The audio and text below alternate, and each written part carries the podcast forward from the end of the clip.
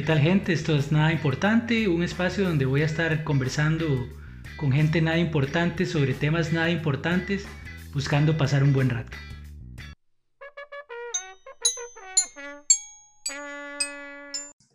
Hola, la invitada de hoy es una de mis estandoperas ticas favoritas de la nueva generación, ¿verdad? Tampoco es para tanto. Eh, es daltónica, aunque lo niegue, pero cualquiera que conozca la casa de Mariel sabe que no es roja. Es dueña de muchas mascotas, tiene peces, tiene un perro y tiene un esposo. En fin, no es nada importante con ustedes, Mariel Berrocal. Puse a pensar más atrás, con señales de humo, ¿vale? Pelear por señales de humo. De mar. Amor, ¿estás enojada? Y la madre ve el mensaje del otro lado. Está. No.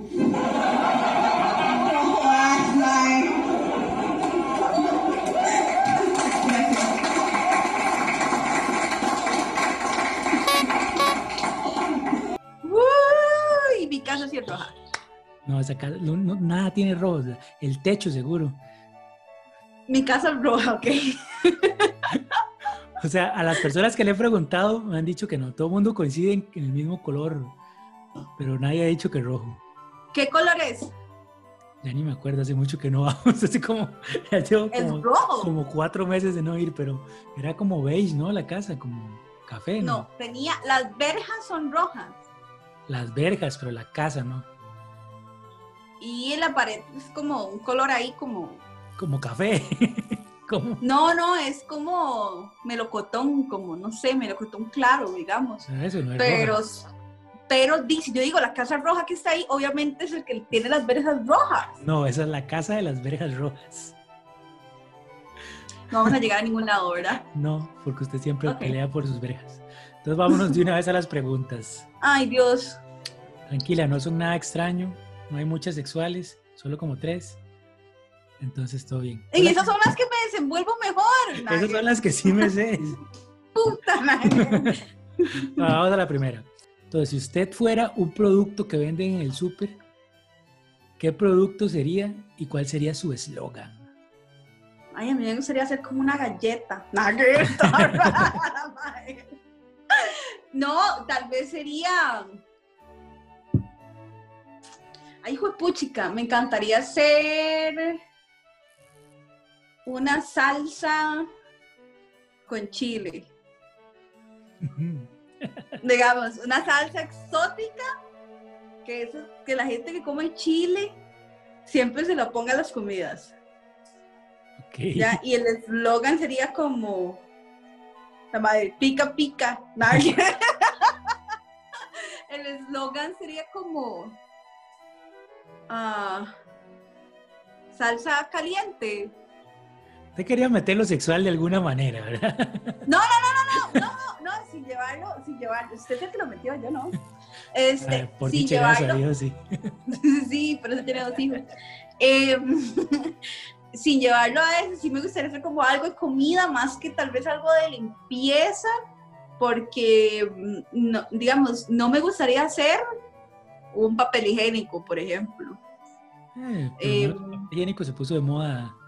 bastante. Sí, sí, pero una salsa, pa- porque es que ya que es que lo, lo picante es para cierto tipo de gente. No todo quiere- mundo come picante. especial, ¿no? Sí, sí, sí, algo que... sino algo gourmet y algo que no Sí, es sí, para- un, chile que usted diga, uy, ma, este es el chile, ma, qué rico, sabe rico con la sopa, con el arroz, con el chifrijo, con todo. ¿Ya? Pero que solamente sea para ciertas personas, para un paladar exigente. ¿Me explico? Oh, sí, sí, no es para cualquiera. O sea, puede- hay unos que más bien les puede caer mal. Sí, sí, hay unos que, que si no comen chile, digamos, no les voy a gustar y eso me encanta. ¿Ya? Ok. Esa pregunta va para su psicólogo, ahora si le mando el video. Ahí reflejamos muchas cosas. Sí. Wow. Bueno, vamos a la otra. ¿Qué quería ser de niña?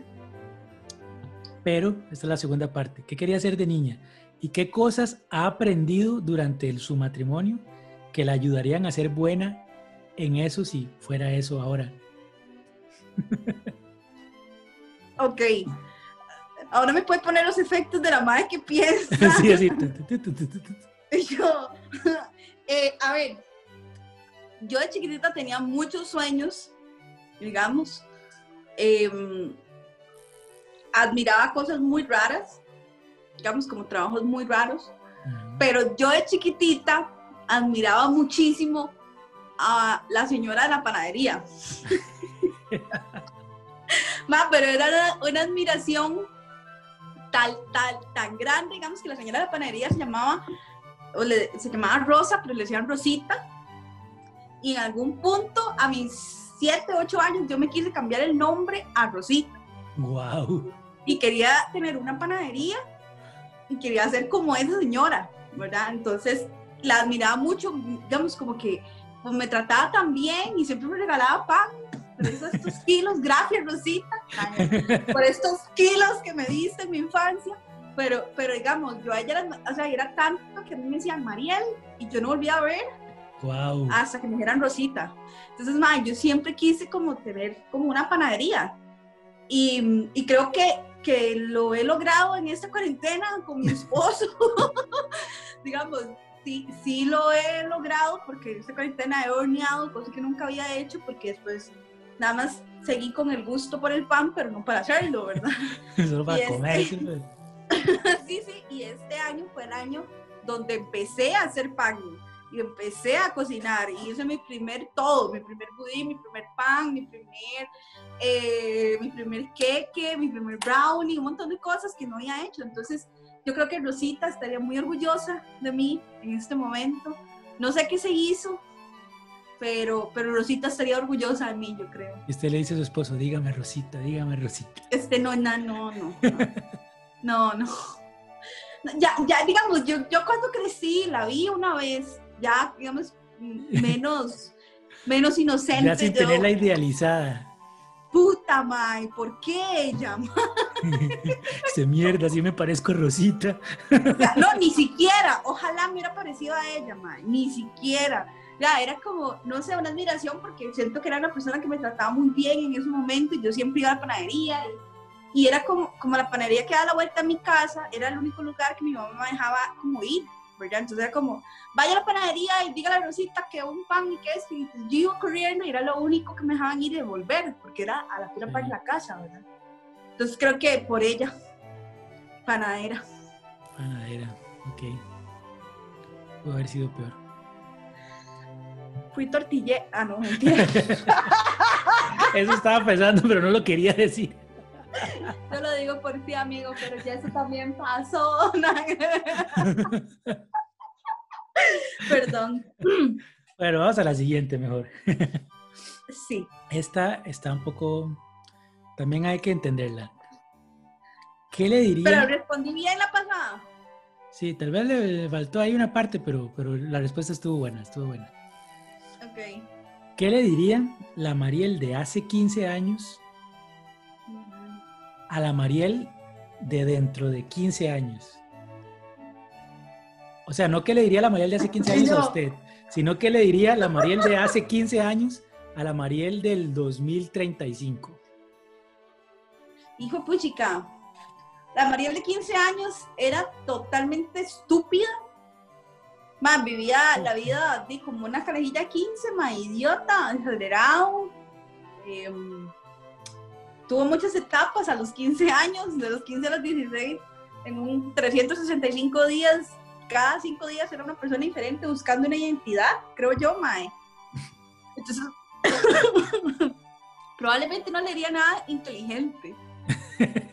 O sea, ni le preguntaría nada como eh, muy profundo, ni le diría nada muy profundo.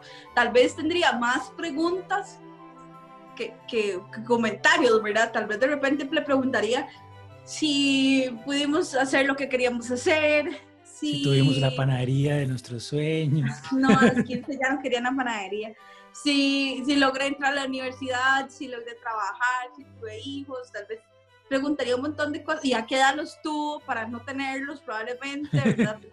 a los 15 yo no quería ser mamá, entonces eh, a los 15 años era una persona totalmente diferente a la que yo soy hoy en día, pero, o sea, a los 15 años yo era el ser más apestoso del planeta, porque no, no tenía coherencia en mi vida en absolutamente nada, digamos. O sea, solo vivía.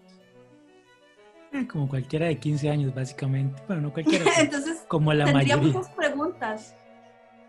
¿Y qué cree que le diría esa Mariel del 2035 a la Mariel de hace 15 años? Del, ya no me haga sacar más matemática. A la Mariel del 2000. 2045. No.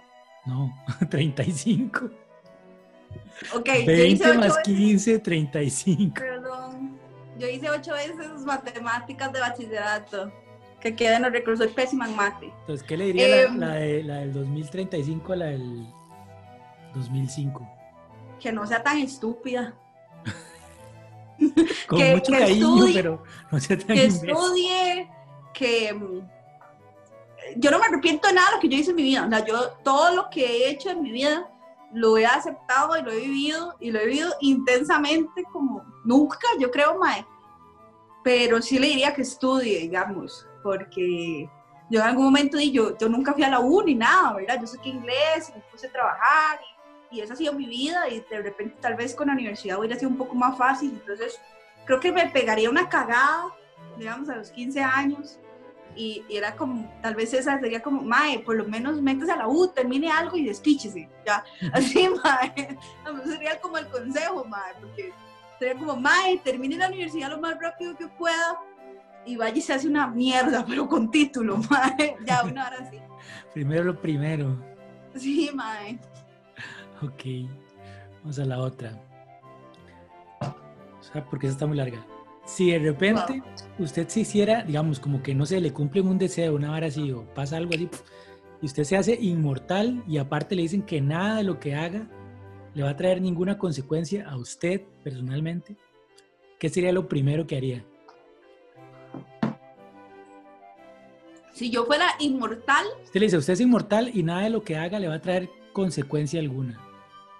O sea, si yo no. Por ejemplo, si usted va y no- mata a un mae en media calle frente a las cámaras de televisión, no, no la van a meter a la cárcel, no le va a pasar nada. Si usted se tira de un edificio, no se va a morir, no le va a pasar nada. O sea, ¿qué sería lo, si usted le dicen, tiene esos dos poderes, digámoslo así, ¿qué sería lo primero, primero que haría? Ma, me encantaría poder subir el Everest. O sea, digamos, ir al punto más alto del planeta.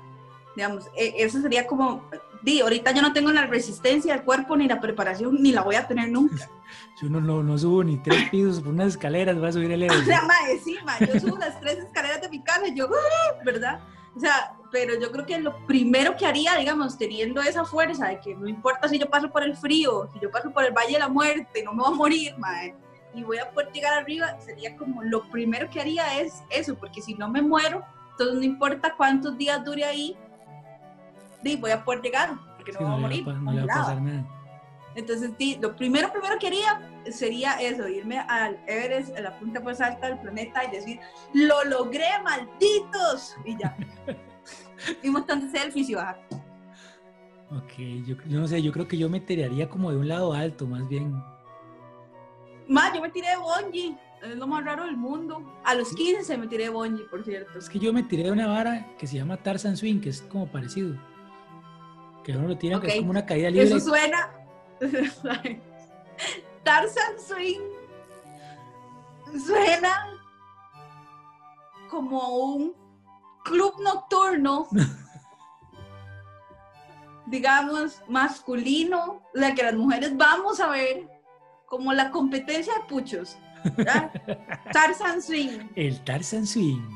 Sí, más, digamos. el Con promos los jueves. Y los miércoles dos por uno en mojitos, ya una hora así, mae, el Tarzan Swing, mae. Wow.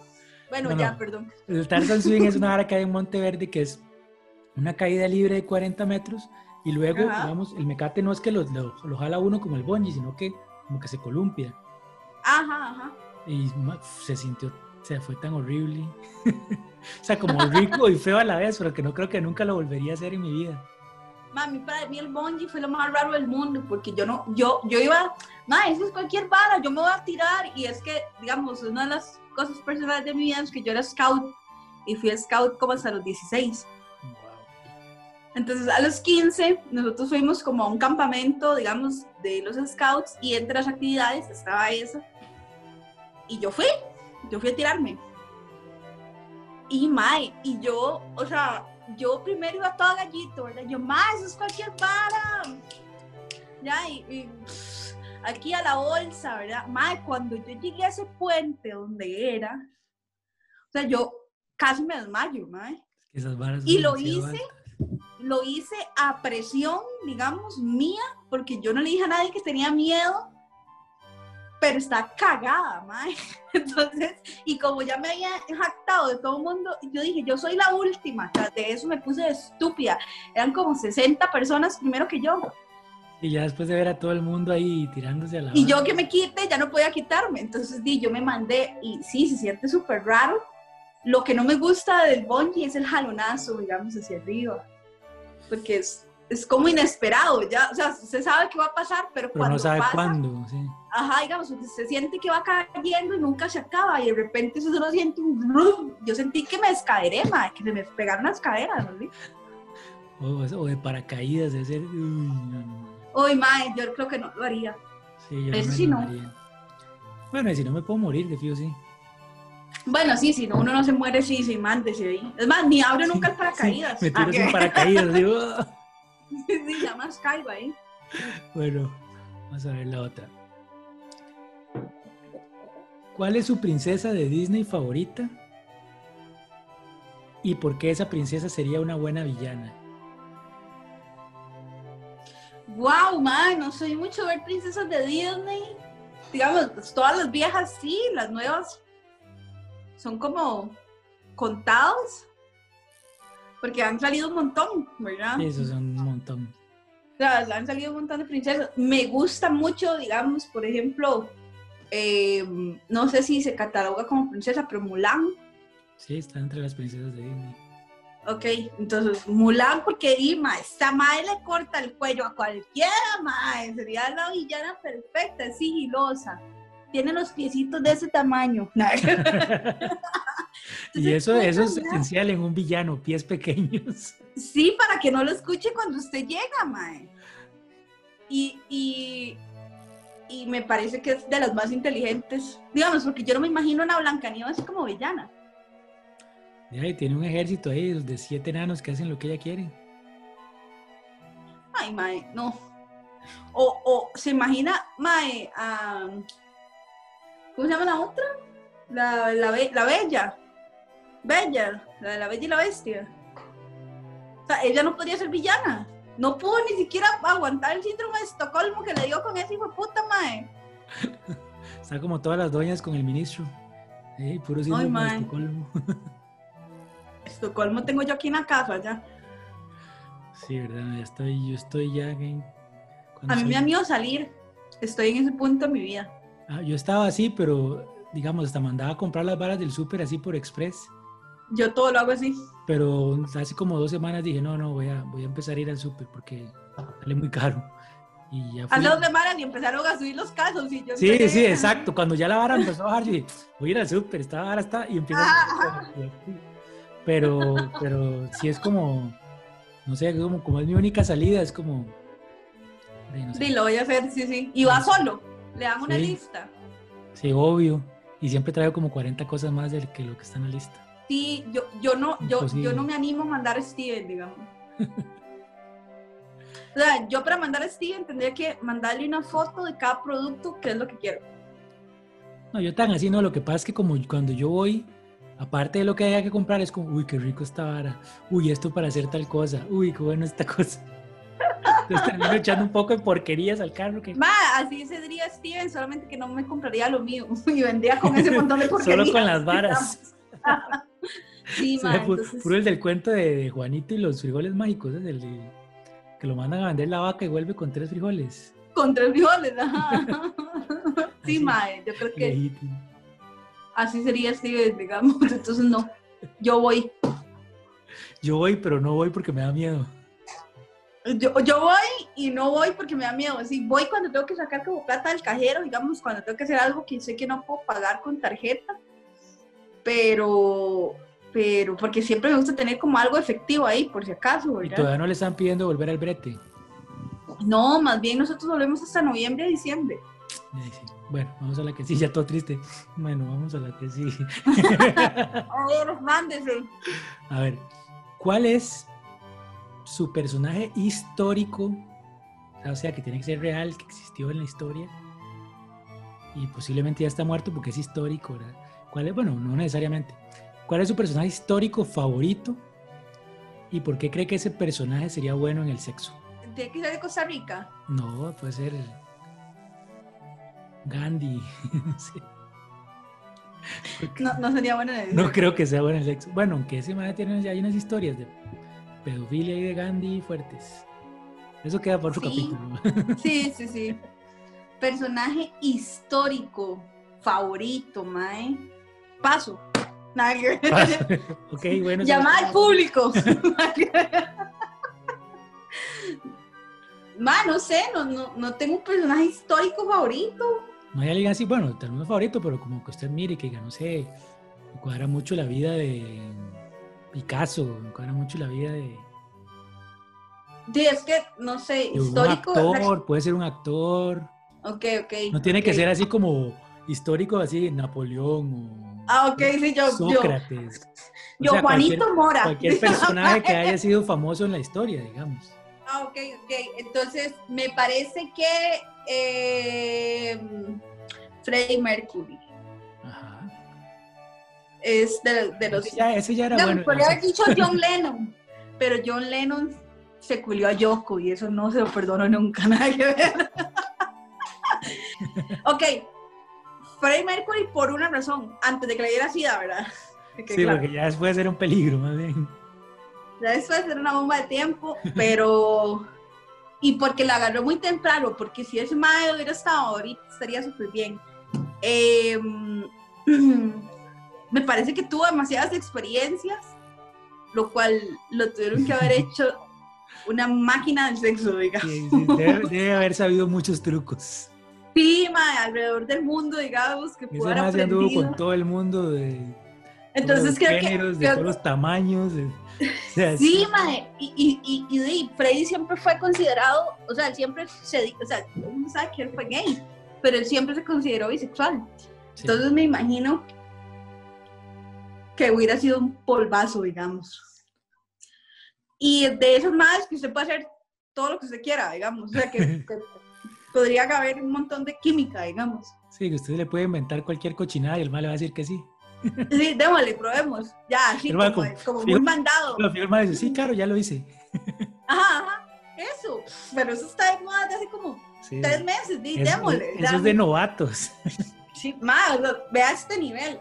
Ya, entonces yo creo que, que lo más chido es poder tener a alguien con el que uno pueda experimentar. Entonces yo me imagino que él, en su parte sexual, a pesar de que siempre lo trató de mantener muy oculto, ¿verdad? Por, porque en ese momento la sociedad era bastante criticona, como ahora, pero... Como ahora, como ahora, pero sin redes sociales, básicamente. Ajá, digamos, entonces era todavía más fuerte porque salía en un periódico, ¿verdad? Sí. Entonces, eh, por tener esa parte, digamos, pero yo me imagino que ya en la intimidad, mae, ese mae era quien quería ser, ¿verdad? Entonces yo me imagino que hubiera sido un polvazo. Amanda, mejor que un hombre con bigote. Mae, sí, El bigote da, un extra, da un extra ahí de textura de. mae, no sé, y yo creo que eso es, lo que me, eso es lo que me hubiera gustado de él, digamos, que sería un mae que uno puede experimentar un montón de cosas. Digamos que sexualmente de repente nada lo inhibe, ¿ya? Sí, de fijo, de fijo. Buena respuesta. No lo había pensado, pero buena respuesta. Esta que sigue la hice especialmente para usted porque sé la respuesta y nada más quiero que lo haga público.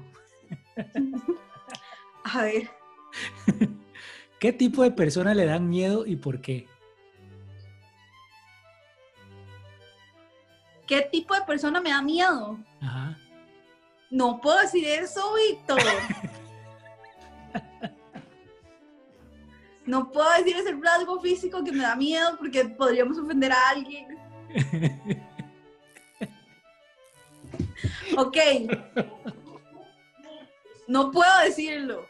Víctor lo sabe y por eso se ríe. Pero no lo puedo decir porque no puedo. O sea, no, no, no quiero que mi carrera se acabe tan pronto, Víctor, digamos, no quiero. No, yo sabía que no le iba a decir nada más, se lo dije a ver si se mandaba. no quiero, pero también me da mucho miedo la gente hipócrita. Sí, sí.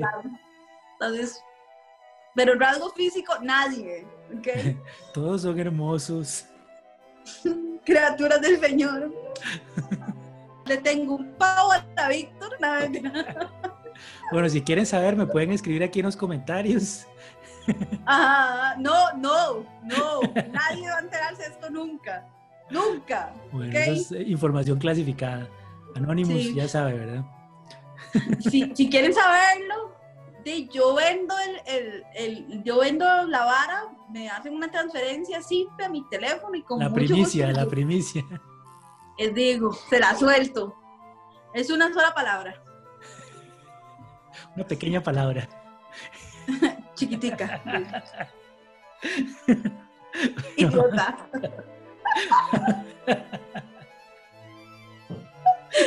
bueno, siga con las preguntas. Puta Víctor, Mae. Ok. ¿Qué prefiere?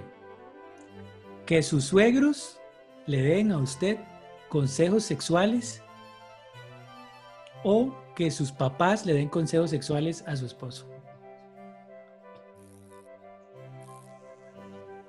Que mis suegros me den consejos sexuales a mí. ¿Y por qué? eh, a ver, la brecha generacional que hay ahorita, mis papás tienen 73 años o dos. Mi mamá habla de coparse. Mi mamá creyó que yo todavía era virgen a los 15 años. El día del matrimonio. Que, que en diciembre yo perdí la virginidad. Y, y mis suegros son muy jóvenes, o sea, son relativamente jóvenes en comparación a mis papás, digamos, son muy, muy jóvenes. Eh, están como entre los, o sea, no muy jóvenes de 20, ¿verdad? Sino que ya están como en los 30 y algo, 40 por ahí. Entonces, eh, eh, son bastante jóvenes, digamos. ¿Cuánto tienes, Eh, Steven? 15 años. No, no, digamos, es que están como entre los 40 y 40 y... Es que la- mi mamá, mi, mi, mi mamá, mi suegra lo tuvo muy joven, entonces como 42, 43, Ah, y mi suegro sí es un poquito mayor, entonces, están, digamos, están en una generación que es muy joven, ¿ya?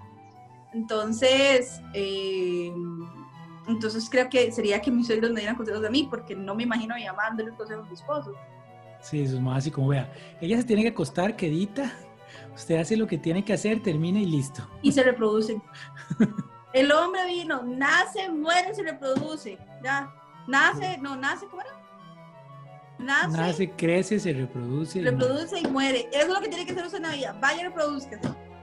Para que se muera. Yo no sé, es que a mí me haría vergüenza, pero mi suegro es experto en tantra, entonces mi suegro debe saber muchas cosas.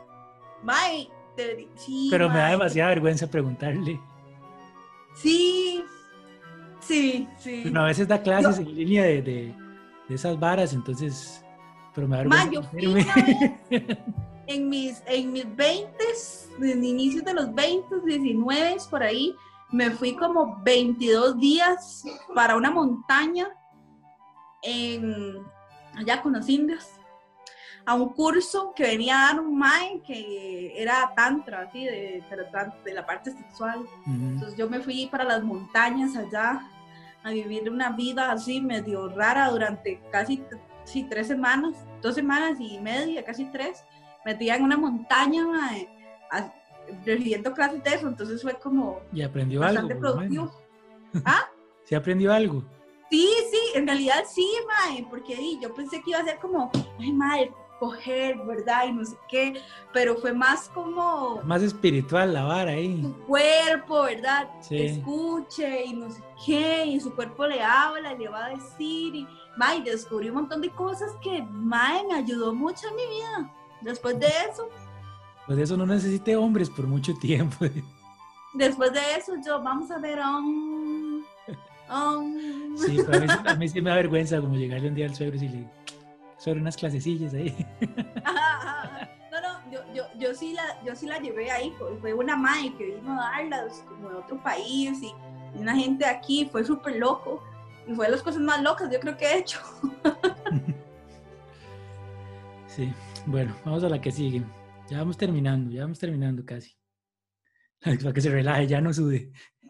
Yo, no, pero no he contestado tan mal, creo. No, solo esa que no quiso contestar, pero son cosas pequeñas que pasan. Bueno, esta es fácil. Bueno, no es fácil, pero digo yo, no es tan rara. ¿Cuál es su color favorito y cómo se lo describiría a un ciego?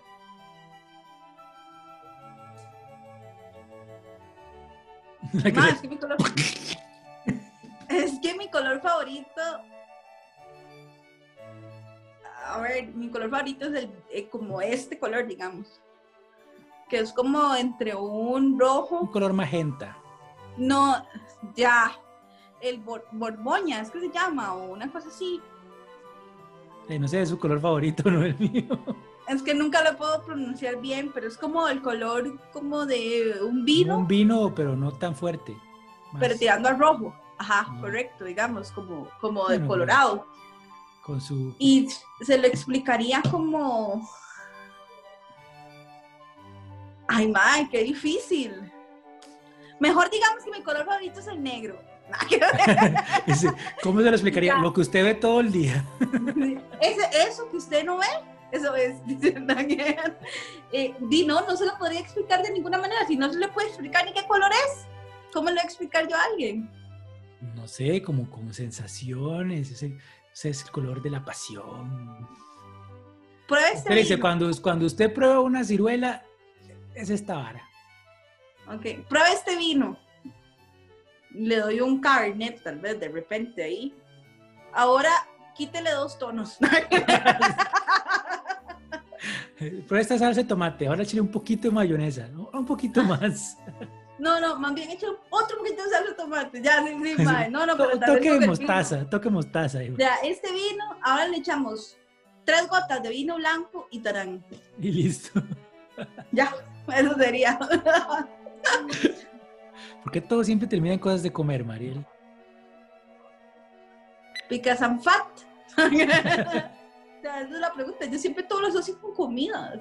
Sí, es que es, más- es, es el lugar seguro de todo. Sí, mae, es donde me siento feliz. Es, es el, happy, el happy place ahí. Mae, rajado, mae, es como mi zona de confort. Qué playa. Ay, Bueno, ahora sí, la última. Esta es la pregunta filosófica que le hago a todo el mundo al final. Esta es la que es igual para todos. Y dice así, ¿sentado o de pie? Sentada, porque soy bien vaga. No importa qué. Soy bien vaga. Ay, qué vagancia. La comodidad ante todo. Ay, De bien. pie me canso. Sentada duro más. ¡Diablos, señorita! Sentada totalmente. Bueno, Mariel, eso era todo. Son todas las preguntas. Ya puede descansar, ya puede relajarse, esperar a ver qué le responde el psicólogo cuando le pasemos este video. Se imagina que hiciera un análisis de este video. Pero no, en serio, muchas gracias por invitarme. Estaba muy nerviosa por las preguntas. Siempre me pongo muy nerviosa porque siempre me da miedo quedar como, como, como eso, que no sé matemáticas. Pero es que con esas preguntas no hay cómo quedar mal porque son muy personales, entonces Sí, no, entonces. no tienen eh, respuesta correcta, digamos. Pero me gustó, me gustó mucho. Me gusta mucho este formato. Gracias por invitarme. El más viendo a ver si se gana algo así, es formato teletica, Eso estaría perfecto pie. en cada más. ¿Verdad que sí? Uf, ¿De sí. demás? Wink, wink. Sí, me gustó mucho esta, eh, este, este programa. Me divertí bastante porque me encanta hablar. Qué bueno, qué bueno. Que le haya pasado bien, esa es la idea. Y esperar las respuestas, a ver si la hay que internar o no.